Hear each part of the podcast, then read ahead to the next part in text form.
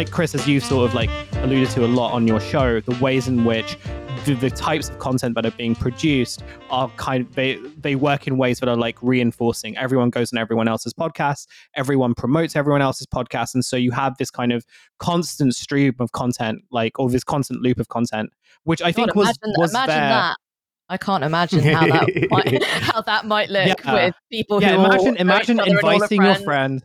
That's right. Imagine inviting all your friends on your podcast on the intention that they'll invite you what dangerous psychopaths we should be doing what we can to Yeah. to interrupt these uh these these groups and Yeah. spheres of influence. but I think, yeah, I, I guess this is very much because like I was trying to get back to the thing about well, what do these guys actually want, and in the same way, it's like what were the new atheists trying to achieve, and this kind of bigger question about well, is the type of content that they're producing, and this, you know, actually kind of if they do have any goals, if they do have any like set objectives, are they sort of being undermined by this new demand or this new this emerging demand in like the new like in the periods where like new a- new atheism was ascending that they have to keep producing media, they have to keep producing material and I don't know whether like undermining is the right word for it, but it is one which kind of like puts the individual kind of creator, the influencer, and so on at the forefront. And as a result, like the kind of like if it, it feels like a movement around these so-called intellectual ideas can't happen because of the way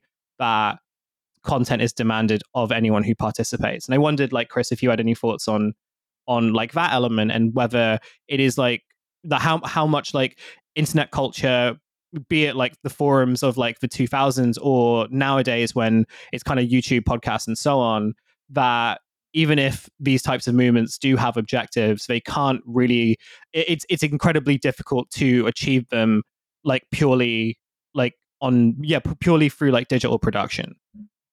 Yeah, so there's a there's a bunch of things there, and I, I would say Phoebe, I probably was at the same event in, in London at in the two thousands, but and I I I think that you know that division between people who advocate for secular values and, and science, even within the you know respect for religion as well and tolerance of different multicultural religious ideals. Like I'm thinking of people like Simon Singh and Ben Goldacre, right? Simon Uh, Simon that- Singh's a really terrific example, actually, of yeah, um, of somebody and who and somebody who who remains, I think, a very decent and uh, a very a very decent man, and I think uh, I think sort of probably the closest that we have to a non obnoxious public intellectual. Um, big fan of Simon Yeah. Singh.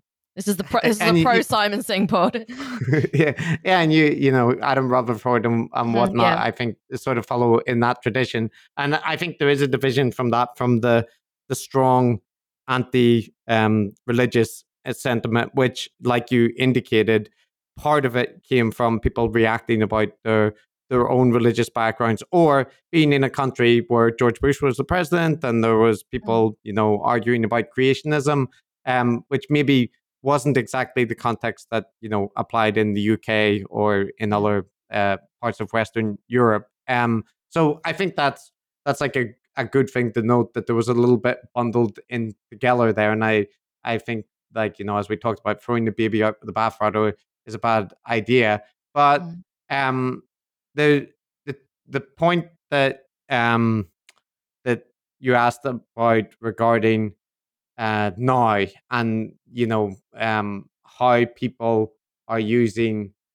the those movements to what extent they're coherent and to what extent they Mm. offer like an ideology i i would say that in some respect um that you know part of the appeal um is a, kind of rebellion against whatever is seen as the you know establishment or the values of parents you know kind of edgy edginess. And and the new atheist movement was like part of that in the 2000s now um you could you can definitely see a lot of the online edgelord style cultural movements including you know the the alt right in the mid 2010s and Mm. and the subsequent movements. And and also the the the new trad movements right or or jordan peterson promoting like a kind of uh return to religion and traditional values as he presents it that Mm. that that in the context of a uh, if you're from a community which is primarily liberal or you know at least like uh, views religion as you know not that important that that could be the rebellious position to take. I'm not saying that explains everything because there's plenty of people who are just from conservative backgrounds that like jordan peterson is offering in that case like a, a view that largely accords with people's backgrounds. But but i think that plays a part for it. And uh, that also speaks to um and you might I, i'd be curious to think if you think i'm doing a false equivalence thing here but you know there's a tendency when people don't like things they compare them to religion right? They Mm, even even people who follow religion do it where they you know they'll say new atheism was basically a, a religion or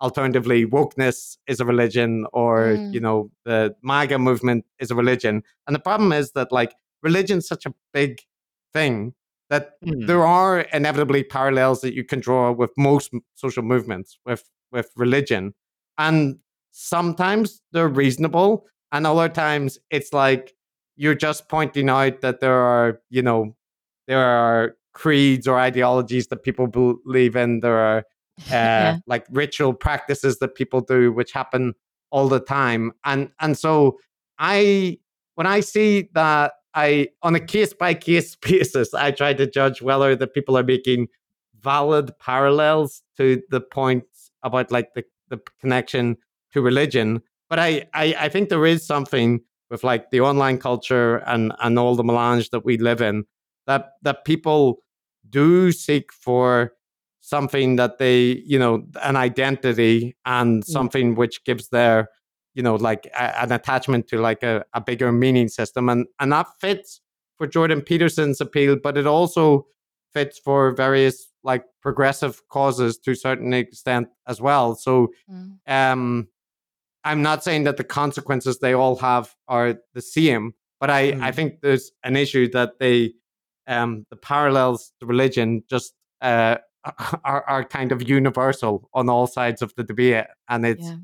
Um yeah eh, eh, from somebody who studies religion i i kind of find it like well okay you know yes you can parallel most things to religion but but but some of them have better um grounding than others.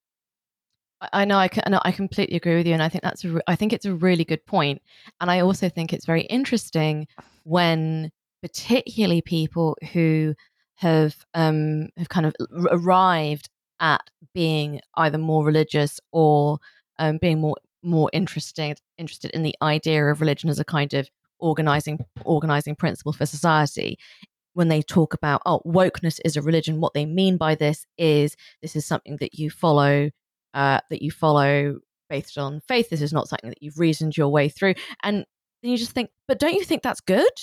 Don't you think that's don't you think that's a good what I genu I it's a, genuinely it's a really don't common understand. inconsistency but i think their answer is like one is a, a you know a traditional religion with thousands of years of history and architecture and you know stood the test of time and one is a flash in the pan Mm. modern uh, like social pathology uh, masquerading as a religion that's their that's their answer to the the inconsistency as far as they ever address it but it's it's really it's a very frustrating thing the amount to which like figures like jordan peterson or whatever reel against postmodernism and then it's adopt postmodern arguments constantly um to argue for their position. So yeah that's that's just it's uh, that endlessly frustrates us in the podcast. And people can do it in one sentence to the next.